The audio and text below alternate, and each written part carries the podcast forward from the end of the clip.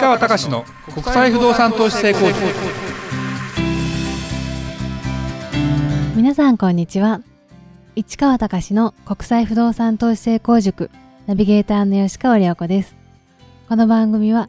株式会社国際不動産エージェントがお届けしております。市川さんこんにちは。はいこんにちは。国際不動産エージェント代表の市川隆です。よこちゃん、はい。前回のポッドキャストで、はいゆうこマックマンさんとのウェビナーって話をさせてもらったんだけどもそのきっかけを作ってくれたお客さんねうちの、まあ、アメリカの不動産とか買っていただいてる方で今なおうちのファンになっていただいてる方で女性の方なんだけど実はねじゃその方が一回僕と鈴木さんに直接お会いしてお会い挨拶がしたいということで一度このうちの事務所にいらしていただいたことがあるんです。で、まあ、1時間か1時間半ぐらい、まあ、雑談とかいろんな話をさせていただいた中でそもそもあのその方はずっと全然まあなんだろうな不動産投資もしたことがなくてただまあ金融関係の仕事もいろいろしてる中で言うとでコロナになっていろんなことやりたいなって中で不動産投資もいいかなと思ってやり始めましたって言った時にじゃあなうちの会社を知ったきっかけなんですかって僕が聞いたわけ。何だったと思う？びっくりしただし。何でしょう？僕のポッドキャストなのね。すごいですね。実は。で僕のポッドキャストにでも行く理由がその実は僕がポッドキャストをこのポッドキャストをやりたいと思ったポッドキャストの師匠っていうのが、まあ、実はもうお亡くなりになっちゃったけど石原さんという方がいてその方が経営コンサルタントで僕がもう十何年前からその人のポッドキャストを聞いて10年ぐらい前かな。面白いと。この人の話はすごく面白いからまあ、ご本人に会いたいなと思いながら、まあ、その後独立してお会いしてその後いろいろまあコンサルもしてもらってでその方のポッドキャストで、まあ、うちの会社のゲストで呼んでくれて喋ったこともあるんだけどもその先生石原さんという方が僕の話をそのポッドキャストの中で雑談的にこうしてくれた時あってちょろちょろねやっぱりは関係が近くなるとさ喋ってくれたりするわけよ。で市川さんがっていうのが海外不動産やってる変わったのがいるんだよみたいな話をなんかしてくれてそれを偶然聞いたらしくて。でもそのもうお亡くなりになった後の話よそれ。で聞いたあ聞いてそこから僕のポッドキャストに飛んだらしいのよ。そんで聞いてるうちになんかこれは面白いなと思ってうちの会社の YouTube かなんか見てっていうそういう世界よ。おこれだからねポッドキャストずっと続けているということももちろん大事だし前もねこの何をやったら宣伝になるかっていうのを例えばメルマガですかその LINE ですかいろんなことがある中で言うと僕があるいろんな人に聞いた中で出した結論は 全部やらないとわからんよという、えーやっぱりどこでどうつながるかわからないよということもあるのでそれはそれでやり続けることが大事だよねっていうふうにやっぱり言って言われてで自分の中でもまあやり続けられることが一番大事だし実際はあの大体ほらアイデアはみんな出すけど行動するかどうかでしょ。そうです昨ね日昨日ね某証券会社がやってる無料ウェビナーみたいなやつにを見てジャパネットの創業者の高田明さんがあの喋ってたやつが途中でなんか寝てたんだけどちょっと見ちゃった時に経営者に必要な3つのションがあると。ミッション。なんだっけな。パッション。もう一つ何かっつったら僕はビジョンかなと思ったんだけど違ったね。アクションだったね。おやっぱり行動することが全て。でやっぱりやるかやらないかの差がものすごく大きい。でそこをでやり続けることももっと大事っていうことででやっぱりあとホリエモンとかがよく言ってるのはしつこさっていうか諦めないというかやり続けるやつが勝つと言っててやっぱそれはものすごくやっぱり大事なんだな。だから涼子ちゃんが向いてるんだよね。やってる仕事に関してのさなんていうの？執念というかさあの責任感たるや半端なくない？そうですね、うん。真面目かもしれないね、真面目真面目真面目、これをやり続けることが大事。うんだからまあ昔からね僕もマネうんマネージャー的な立場でずっと仕事してたのでしのごの言ってるやつよりもやるやつの方がすすごいみたいな感じだったりしたんだけどもやっぱりねだからそういう意味ではこのポッドキャストっていうのをやっているのがなかなかほら直接的な手応えってさまあ今日は涼子ちゃんいないんですかって話もあるけど まあそれはもう割と小ネタ的な話としてでもこうやって実際にそこがのお客さんがファンになってうちの会社を宣伝していただけてでそこからお客さんがボンとうちに結局帰ってくるみたいな話ってものすごくつながっているわけですよ。ありがたいことですね、うんありがたいね。ということでまたん頑張ろうかなということで今日のテーマに行きましょうか。はい、えー今回は IFA とは金融アドバイザーと何が違うのかそれと比較して不動産業界にはアドバイザーはいないというテーマです。お願いいたします。はい。IFA とは何ですかと。資産アドバイザー。的なやつ調べた。はい。偉いな。えっ、とインディペンデント・ファイナンシャル・アドバイザー。あの独立系の金融系のアドバイザーと。で金融アドバイザーっていうのはどっかの会社に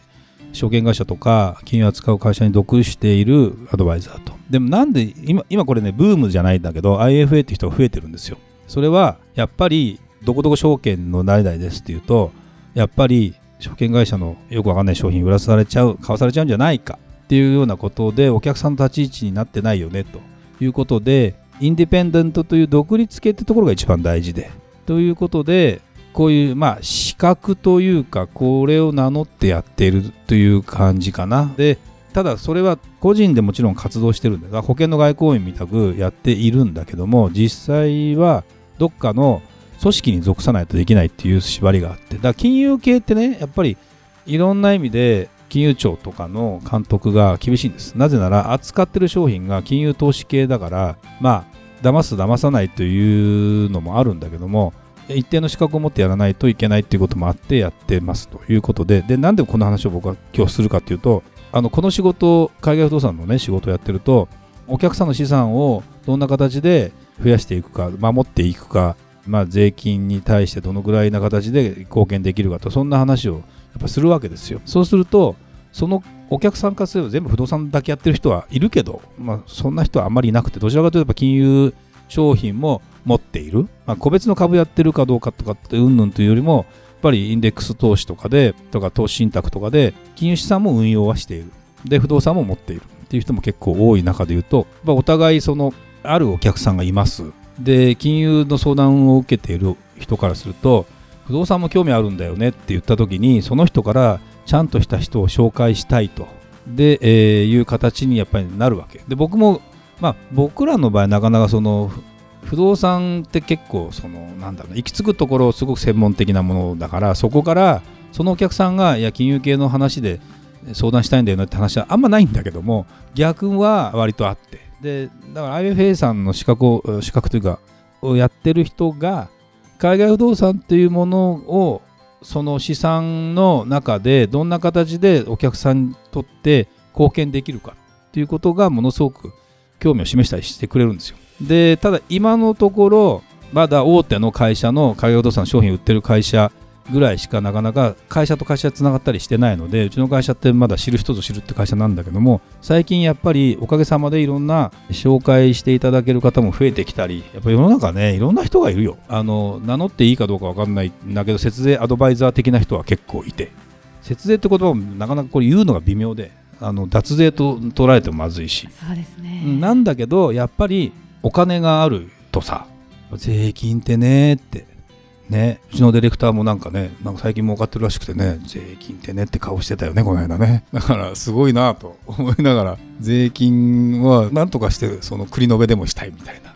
ことなんかをうまいことですねやったりするのが節税なわけですで節税アドバイザーっていうのがいてこういう商品とかやれば大丈夫ですよって言いながらそれが毎年えー、と税務署からこれはダメこれはダメみたいなのがどんどんどんどんできてきてそれからまた新しい商品ができてこれはどうだこれはどうだってやってきたりしてるのが実態なんで、まあ、不動産の場合は結構割とシンプルなんでまあもちろん全部が全部ずっと未来英語成り立つわけじゃないんだけどもそういうことで接点する接点になる機会が多いんだね。でじゃあ IFA っていうのはそのインディペンデントだから本当に独立してお客さんの立ち位置に立って紹介しているかというとですねこれはですね結論から言うと人によります。結局 これもね言うんだけど IFA だからといって本当にいい商品をいい商品紹介するかってまずその人の相談にになって、えー、いろんな商品を紹介する中で言うと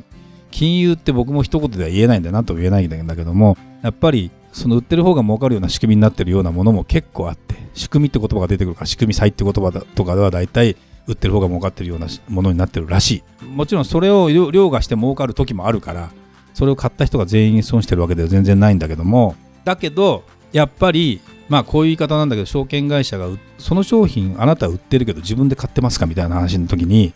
究極誰も買ってませんみたいな話になったりする。じゃじゃあ買ってりゃいいってもんじゃないよ。ワンルーム業者さんがワンルーム買ってますかって買ってんだけどなんか僕からすると分かってないで買ってるかなという気もちょっとしてるけどそれを思うと買ってりゃいいっていうレベルでは全然ないんだけどもやっぱりねその独立性だからといって何かが担保されてるわけではないよっていう世の中でやっぱりいろんなね世界が金融もあるなひしめいてるなっていう感じが僕はものすごく最近してて。だから何を信用していいのかってやっぱり人なのよ最終的には。この人言ってることとポリシーと。会社もさ理念とかさやっぱあるじゃん。ミッションってねあの今日の話も言ったけど、はい、アクションの前に。やっぱり理念があってこそこの世の中こうしたいんだっていうのがないと本当に人ってちょっと一発儲けたろうかっていう人だと、まあ、パンって儲けられる機会はあるけど長続きしない。でやっぱり金融とかそういうものを扱ってる人っていうのはそういうところも大事にしなきゃいけませんねという中で,、うん、で僕のことをねそのそう IFS さんとかつないでいただける方が何人かやっぱりいてその方と話してると何が違うかというと市川さんあのすごくあの海外不動産扱ってるのにすごくなんだステディで要は手堅くてまともなことを言ってますと。これって僕からすると、まあ、僕からすると当たり前っていうよりも僕もそれを分かっていてちゃんと当たり前のことを言ってない人が多い。これがなかなか難しいのがですね。分かってないでやってる人も結構いるので本当に難しいし不動産っていうのはこういうアドバイザー自体が本当存在しないんですよ。直接だってさ売り主とか仲介業者がやってるじゃない？でそう何で判断するかというと大手かどうかとかで判断するするんですよ。でも大手の社員なんか昨日から入りましたって社員がさ平気でお客さんの相談乗ってたりすると僕からするとさ本当に大丈夫ですかと。あんた海外行った行ってないのに海外不動産売ってていいのみたいな話とかなんか分かってますかその物件以外のことみたいな話とかがあるにもかかわらず組織でやるんですよ。でこの IFA がいいのは個人なんですよ。でただなかなか日本の不動産業界って個人だとこの人がいなくなったらどうしようとかって言うんだけどでもねやっぱりベテランでその人が信用できるかってとこの個人を大事にして買ったものが最後この人が仮にいなくなってもその後ちゃんとした形でまあなんだろうなリカバーできるようなシチュエーションにある物件を買っていればいざとなったって大丈夫なんですよ。だってさだからそこがね分かってるようで分かってない。大手だからいいんだっていうのはあの大間違いだと僕は本当に思う。ここで大手に喧嘩を売る気は全くない。それ全部分かっていいんです。僕は大手がいいんですって人はいいんだけど。日本もそろそろそういう個人でそういうビジネスをやる時代に僕はなっていくと思う。だから絶対にそこを履き違えちゃいけないんだけどとなるとど何が大事かっていうと結局ね名前だけで信用してやるとかそうじゃなくて、えー、その人個人とその人が扱ってる商品がどういう位置づけにあるのか。でそれに対して自分はどこまで自分で分かった上でお金を出すのかっていうことなんかをもう分かっていかなきゃいけない時代が来るんだろうなという気がします。だから多分小学校もそのお金の使い方っていう授業が多分始まってくるんだろうけどそんなようなことなんかを含めてやっていかないとあの本当になんだろうな。遅れちゃうんですよね。でやっぱアメリカとかヨーロッパとか見てるけど自己責任的なものがものすごくやっぱ強いんですよ。日常生活してても何かあったら自己責任ですよ的なところっていうのはあのもちろん保険とかね入っている入ってないっていうのは全然あるんだけどもその自己責任っていう自分の意思で判断していくっていうところとかっていうことに関しての部分がやっぱまだまだ弱いなという気がするのでそうなってくると、まあ、教育の問題なのか何の問題なのか本当に一概に言えないんだけどそういう時代になってきてるんだろうね。だから個人がもっと活躍できる場になってくるとなるとその個人を見極めなきゃいけないしただざっと言うとこの組織にいるからいいんだって話ともまたやっぱちょっと違ってくるのでやっぱね最近思うもんね。大手の不動産会社とか大手大手の会社電話したって電話出ないでしょ。まあそうですよね。全部あの何？音声ガイダンスであれもうちょっともうやイライラするもんねあれねなかなかつながらない、ね、そうでもう一番ひどいのは音声ガイダンスなのに URL を送るからっていう音声ガイダンスがあって 電話してる理由が分かんないかそもそも URL で自分でやるんだったら自分でやってるわそっちよと。でねそれはそっちの方がもう世の中的にはいいのかもしれないけどそのニュアンス的にそのイレギュラー的なところの相談とかっていうのができたりさせてもらいたい時あるわけですよ。そういう時に多分こういう IFA さんとかそういう個人の方が絶対に相談乗ってくれるしこの人っていう窓口が変わらないっていうのもすごいやっぱ大きいのかなっていう感じはするよね。だからみんな何十年も同じ人と付き合うかどうかは別に全然いいんだけども IFA が貴重になってくると IPA も貴重になってくるわけですよ。そうね。昔僕 ほらこのポッドキャスト昔から聞いてる人 IPC って IPC だよね。僕名乗ってたよね、はい。インディペンデントプロパティコンサルタントこの理念に関しては前から全然僕は変わってないのでただこれをうんなんだもっと浸透させたりいろんなことをやっていくためにはうちの会社がやっぱ会社としての信用っていうのがやっぱないといけないのでその大手を批判してるだけじゃなくてお前の会社もなんとかしろよっていうのは当然必要ななのでそれは絶対大事だとは思ってます。なんで頑張ろうかなという気はあの前から変わってないんですけどこの IFA という言葉をちょっと皆さん覚えていただいて日本のエージェントさんも個人で不動産のねエージェントですっていうのがなかなか今までは跳ね返されてアメリカから来ても全部跳ね返されてきたけどそのうち